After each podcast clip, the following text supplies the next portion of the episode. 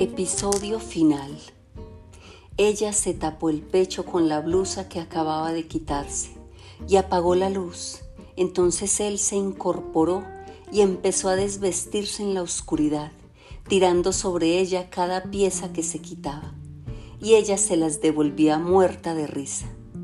Permanecieron acostados boca arriba un largo rato, él más y más aturdido a medida que lo abandonaba la embriaguez y ella tranquila, casi ubúlica, pero rogando a Dios que no le diera por reír sin sentido, como siempre que se le iba la mano con el anís. Conversaron para entretener el tiempo, hablaron de ellos, de sus vidas distintas, de la casualidad inverosímil de estar desnudos en el camarote oscuro de un buque varado, cuando lo justo era pensar que ya no les quedaba tiempo sino para esperar la muerte. Ella no había oído nunca decir que él tuviera una mujer, ni una siquiera, en una ciudad donde todo se sabía inclusive antes de que fuera cierto. Se lo dijo de un modo casual y él le replicó de inmediato sin un temblor en la voz. Es que me he conservado virgen para ti. Ella no lo hubiera creído de todos modos, aunque fuera cierto, porque sus cartas de amor estaban hechas de frases como esa que no valían por su sentido sino por su poder de deslumbramiento. Pero le gustó el coraje con que lo dijo. Florentino Ariza, por su parte, se preguntó de pronto lo que nunca se hubiera atrevido a preguntarse. ¿Qué clase de vida oculta había hecho ella al margen del matrimonio. Nada le habría sorprendido, porque él sabía que las mujeres son iguales a los hombres en sus aventuras secretas, las mismas estratagemas, las mismas inspiraciones súbitas, las mismas traiciones en remordimientos. Pero hizo bien en no preguntarlo en una época en que sus relaciones con la iglesia estaban ya bastante lastimadas. El confesor le preguntó sin que viniera a cuento si alguna vez le había sido infiel al esposo. Y ella se levantó sin responder, sin terminar, sin despedirse, y nunca más volvió a confesarse con ese confesor ni con ningún otro. En cambio, la prudencia de Florentino Ariza tuvo una recompensa inesperada. Ella extendió la mano en la oscuridad, le acarició el vientre, los flancos, el pubis casi lampiño, dijo. Tienes una piel de nené. Luego dio el paso final. Lo buscó donde no estaba, lo volvió a buscar sin ilusiones y lo encontró inerme. Está muerto dijo él. Le ocurría a menudo, de modo que había aprendido a convivir con aquel fantasma. Cada vez había tenido que aprender otra vez, como si fuera la primera. Tomó la mano de ella y se la puso en el pecho. Fermina Daza sintió casi a flor de piel el viejo corazón incansable latiendo con fuerza. La prisa y el desorden de un adolescente. Él dijo, Demasiado amor es tan malo para esto como la falta de amor.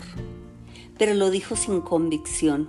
Estaba avergonzado, furioso consigo mismo, ansiando un motivo para culparla a ella de su fracaso. Ella lo sabía y empezó a provocar el cuerpo indefenso con caricias de burla, como una gata tierna regodeándose en la crueldad hasta que él no pudo resistir más el martirio y se fue a su camarote. Ella siguió pensando en él hasta el amanecer, convencida por fin de su amor, y a medida que el anís la abandonaba, en oleadas lentas la iba invadiendo la zozobra de que él se hubiera disgustado y no volviera nunca. Pero volvió el mismo día, a la hora insólita de las once de la mañana fresco y restaurado, y se desnudó frente a ella con una cierta ostentación. Ella se complació en verlo a plena luz, tal como lo había imaginado en la oscuridad, un hombre sin edad, de piel oscura, lúcida y tensa como un paraguas abierto, sin más bellos de los muy escasos y lacios de las axilas y el pubis. Estaba con la guardia en alto y ella se dio cuenta de que no se dejaba ver el arma por casualidad, sino que la exhibía como un trofeo de guerra para darse valor. Ni siquiera le dio tiempo a quitarse la camisa de dormir que se había puesto cuando empezó la brisa del amanecer, y su prisa de principiante le causó a ella un estremecimiento de compasión, pero no le molestó, porque en casos como aquel no le era fácil distinguir entre la compasión y el amor. Al final, sin embargo, se sintió vacía. Era la primera vez que hacía el amor en más de 20 años y lo había hecho embargada por la curiosidad de sentir cómo podía ser a su edad después de un receso tan prolongado. Pero él no le había dado tiempo de saber si también su cuerpo lo quería. Había sido rápido y triste y ella pensó, ahora hemos jodido todo. Pero se equivocó a pesar del desencanto de ambos, a pesar del arrepentimiento de él por su torpeza y del remordimiento de ella por la locura del anís, no se separaron un instante en los días siguientes, apenas si salían del camarote para comer. El capitán samaritano, que descubría por instinto cualquier misterio que quisiera guardarse en su buque, les mandaba la rosa blanca todas las mañanas, les puso una serenata de valses de su tiempo, les hacía preparar comidas de broma con ingredientes alentadores. No volvieron a intentar el amor hasta mucho después, cuando la inspiración les llegó sin que la buscaran. Les bastaba con la dicha simple de estar juntos no hubieran pensado en salir del camarote de no haber sido porque el capitán les anunció una nota que después del almuerzo llegarían a La Dorada, el puerto final. Al cabo de once días de viaje, Fermina Daza y Florentino Ariza vieron desde el camarote el promontorio de casas iluminadas por un sol pálido y creyeron entender la razón de su nombre pero les pareció menos evidente cuando sintieron el calor que resollaba como las calderas y vieron hervir el alquitrán de las calles. Además, el buque no atracó allí, sino en la orilla puesta, donde estaba la estación terminal del ferrocarril de Santa Fe. Abandonaron el refugio tan pronto como los pasajeros desembarcaron Fermina Daza respiró el buen aire de la impunidad en el salón vacío, y ambos contemplaron desde la borda la muchedumbre alborotada que identificaba sus equipajes en los vagones de un tren que parecía de juguete. Podía pensarse que venían de Europa, sobre todo las mujeres, y cuyos abrigos nórdicos y sombreros del siglo anterior eran un contrasentido en la canícula polvorienta. Algunas llevaban los cabellos adornados con hermosas flores de papa que empezaban a desfallecer con el calor. Acababan de llegar de la planicie andina después de una jornada de tren a través de una sabana de ensueño y aún no habían tenido tiempo de cambiarse de ropa para el Caribe. En medio del bullicio del mercado, un hombre muy viejo de aspecto inconsolable se sacaba pollitos de los bolsillos de su abrigo de pordiosero. Había aparecido de repente, abriéndose paso por entre la muchedumbre con un sobre todo en piltrafas que había sido de alguien mucho más alto y corpulento. Se quitó el sombrero, lo puso boca arriba en el muelle por si quisieran echarle una moneda y empezó a sacarse de los bolsillos puñados de pollitos tiernos y descoloridos que parecían proliferar entre sus dedos. En un momento el muelle pareció tapizado de pollitos inquietos piando por todas partes, entre los viajeros apresurados que los pisoteaban sin sentirlos. fascinada por el espectáculo de maravilla que parecía ejecutado en su honor, pues solo ella lo contemplaba. Fermina Daza no se dio cuenta en qué momento empezaron a subir en el buque los pasajeros del viaje de regreso. Se le acabó la fiesta. Entre los que llegaban alcanzó a ver muchas caras conocidas, algunas de amigos que hasta hacía poco la habían acompañado en su duelo, y se apresuró a refugiarse otra vez en el camarote. Florentino Ariza la encontró consternada. Prefería morir antes que ser descubierta por los suyos en un viaje de placer transcurrido tan poco tiempo desde la muerte del esposo. Florentino Ariza lo afectó tanto su abatimiento que le prometió pensar en algún modo de protegerla, distinto de la cárcel del camarote. La idea se le ocurrió de pronto cuando cenaban en el comedor privado. El capitán estaba inquieto con un problema que hacía tiempo quería discutir con Florentino Ariza, pero que él esquivaba siempre con su argumento usual esas vainas las arregla Leona Cassiani mejor que yo. Sin embargo, esta vez lo escuchó. El caso era que los buques llevaban carga de su vida, pero bajaban vacíos, mientras que ocurría lo contrario con los pasajeros, con la ventaja para la carga de que paga más y además no come, dijo. Fermina Daza cenaba de mala gana, aburrida en la enervada discusión de los dos hombres sobre la conveniencia de establecer tarifas diferenciales, pero Florentino Ariza llegó hasta el final y solo entonces soltó una pregunta que al capitán le pareció el anuncio de una idea salvadora. Y hablando en hipótesis dijo, ¿sería posible hacer un viaje directo sin carga ni pasajeros, sin tocar en ningún puerto, sin nada? El capitán dijo que solo era posible en hipótesis. La CFC tenía compromisos laborales que Florentino Ariza conocía mejor que nadie. Tenía contratos de carga, de pasajeros, de correo y muchos más, ineludibles en su mayoría. Lo único que permitía saltar por encima de todo era un caso de peste a bordo.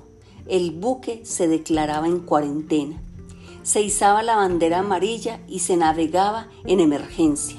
El capitán samaritano había tenido que hacerlo varias veces por los muchos casos de cólera que se presentaban en el río, aunque luego las autoridades sanitarias obligaban a los médicos a expedir certificados de disentería común. Además, muchas veces en la historia del río se izaba la bandera amarilla de la peste para burlar impuestos para no recoger un pasajero indeseable, para impedir requisas inoportunas. Florentino Ariza encontró la mano de Fermina Daza por debajo de la mesa. Pues bien, dijo, hagamos eso. El capitán se sorprendió, pero enseguida con su instinto de zorro viejo lo vio todo muy claro. Yo mando en este buque, pero usted manda en nosotros, dijo. De modo que si está hablando en serio, deme la orden por escrito y nos vamos ahora mismo. Era en serio, por supuesto, y Florentino Ariza firmó la orden. Al fin y al cabo, cualquiera sabía que los tiempos del cólera no habían terminado. A pesar de las cuentas alegres de las autoridades sanitarias. En cuanto al buque, no había problema. Se transfirió la poca carga embarcada. A los pasajeros se les dijo que había un percance de máquinas y los mandaron esa madrugada en un buque de otra empresa. Si estas cosas se hacían por tantas razones inmorales y hasta indignas, Florentino Ariza no veía por qué no sería lícito hacerlas por amor. Lo único que el capitán suplicaba era una escala en Puerto Nare para recoger a alguien que lo acompañara en el viaje. También él tenía su corazón escondido. Así que el Nueva Fidelidad zarpó al amanecer del día siguiente, sin carga ni pasajeros, y con la bandera amarilla del cólera flotando de júbilo en el asta mayor. Al atardecer recogieron en Puerto Nare una mujer más alta y robusta que el capitán, de una belleza descomunal, a la cual solo le faltaba la barba para ser contratada en un circo. Se llamaba Zenaida Neves, pero el capitán la llamaba mi energúmena, una antigua amiga suya, a la que solía recoger en un puerto para dejarla en otra, y que subió a bordo perseguida por el ventarrón de la dicha en aquel moridero triste donde Florentino Ariza revivió las nostalgias de Rosalba cuando vio el tren de Envigado subiendo a duras penas por la antigua cornisa de mulas, se desplomó un aguacero amazónico que había de seguir con muy pocas pausas por el resto del viaje. Pero a nadie le importó, la fiesta navegante tenía su techo propio. Aquella noche, como una contribución personal a la parranda, Fermina Daza bajó a las cocinas, entre las ovaciones de la tripulación, y preparó para todos un plato inventado que Florentino Ariza bautizó para él, berenjenas al amor. Durante el día jugaban a las cartas, comían a reventar, hacían unas siestas de granito que los dejaban exhaustos y apenas bajaba el sol soltaban la orquesta y bebían anisado con salmón hasta más allá de la saciedad. Fue un viaje rápido, con el buque liviano y buenas aguas, mejoradas por las crecientes que se precipitaban desde las cabeceras, donde llovió tanto aquella semana como en todo el trayecto. Desde algunos pueblos les tiraban cañonazos de caridad para espantar el cólera, y ellos se lo agradecían con un bramido triste. Los buques de cualquier compañía que cruzaban el camino les mandaban señales de condolencia. En la población de Magangué, donde nació Mercedes, cargaron la leña para el resto del viaje. Fermina Daza se asustó cuando empezó a sentir la sirena del buque dentro del oído sano. Pero al segundo día de anís oía mejor con ambos. Descubrió que las rosas olían más que antes, que los pájaros cantaban al amanecer mucho mejor que antes y que Dios había hecho un manatí y lo había puesto en el playón de Tamalameque solo para que la despertara. El capitán lo oyó, hizo derivar el buque y vieron por fin a la matrona enorme amamantando a su criatura en los brazos. Ni Florentino ni Fermina se dieron cuenta de cómo se compenetraron tanto. Ella lo ayudaba a ponerse las lavativas, se levantaba antes que él para cepillarle la dentadura postiza que él dejaba en el vaso mientras dormía y resolvió el problema de los lentes perdidos, pues los de él le servían para leer y surcir. Una mañana, al despertar, lo vio en la penumbra pegando un botón de la camisa y se apresuró a hacerlo ella antes de que él repitiera la frase ritual de que necesitaba dos esposas. En cambio, lo único que ella necesitó de él fue que le pusiera una ventosa para un dolor en la espalda. Florentino Ariza, por su parte, se puso a rebullir nostalgias con el violín de la orquesta y en mediodía fue capaz de ejecutar para ella un vals de la diosa coronada y le tocó durante horas hasta que lo hicieron parar a la fuerza. Una noche por primera vez en su vida, Fermina Daza despertó de pronto, ahogada por un llanto que no era de rabia, sino de pena, por el recuerdo de los ancianos del bote muertos a garrotazos por el remero. En cambio, la lluvia incesante no la conmovió y pensó demasiado tarde que tal vez París no había sido tan lúgubre como ella lo sentía, ni Santa Fe hubiera tenido tantos entierros por la calle. El sueño de otros viajes futuros con Florentino Ariza se alzó en el horizonte, viajes locos, sin tantos baúles, sin compromisos sociales, viajes de amor. La víspera de la llegada hicieron una fiesta grande. con guirnaldas de papel y focos de colores. Escampó al atardecer. El capitán y Zenaida bailaron muy juntos los primeros boleros que por esos años empezaban a astillar corazones. Florentino Ariza se atrevió a sugerirle a Fermina Daza que bailaran su vals confidencial, pero ella se negó. Sin embargo, toda la noche llevó el compás con la cabeza y los tacones, y hasta hubo un momento en que bailó sentada sin darse cuenta mientras el capitán se confundía con su tierra energúmena en la penumbra del bolero. Tomó tanto anisado que tuvieron que ayudarla a subir las escaleras y sufrió un ataque de risa con lágrimas que llegó a alarmarlos a todos. Sin embargo, cuando logró dominarlo en el remanso profundo del camarote, hicieron un amor tranquilo y sano, de abuelos percudidos, que iba a fijarse en su memoria como el mejor recuerdo de aquel viaje lunático. No se sentían ya como novios recientes, al contrario de lo que el capitán y Zenaida suponían, y menos como amantes tardíos. Era como si se hubieran saltado el arduo calvario de la vida conyugal y hubieran ido sin más vueltas al grano del amor transcurrían en silencio como dos viejos esposos escaldados por la vida. Más allá de las trampas de la pasión, más allá de las burlas brutales de las ilusiones y los espejismos de los desengaños, más allá del amor, pues habían vivido juntos lo bastante para darse cuenta de que el amor era el amor en cualquier tiempo y en cualquier parte pero tanto más denso cuanto más cerca de la muerte.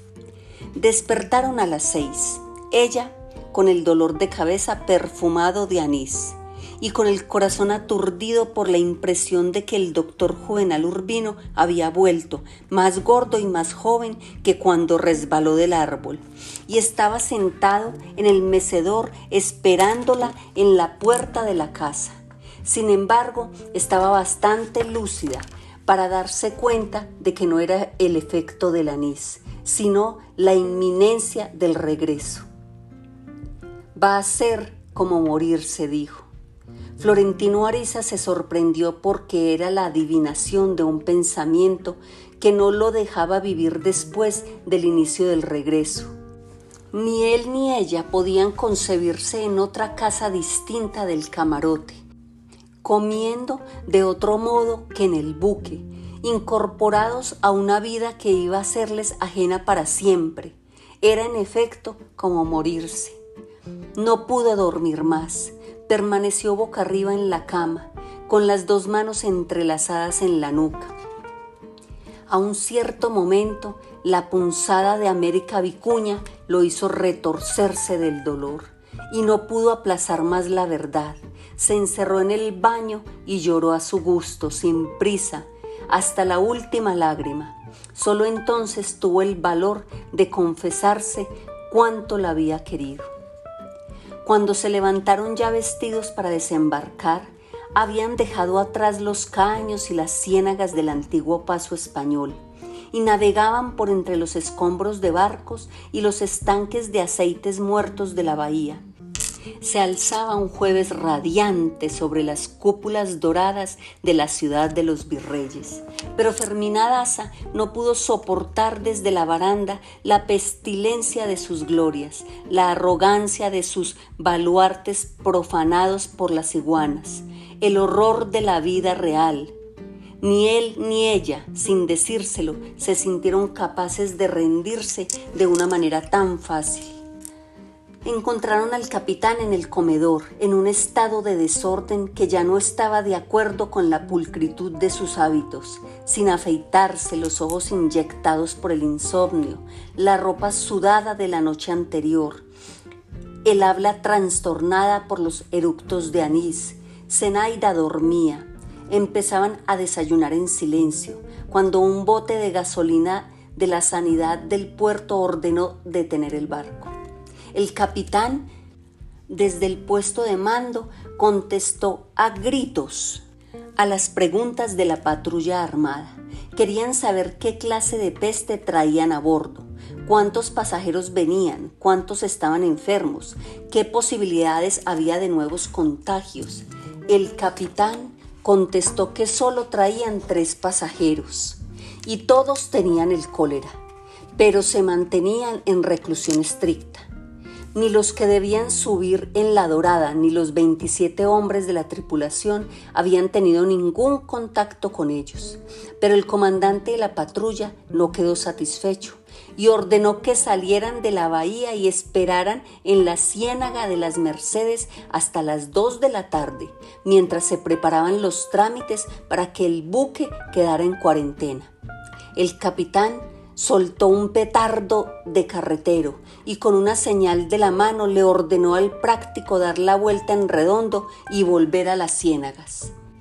Fermina Daza y Florentino Ariza lo habían oído todo desde la mesa, pero al capitán no parecía importarle.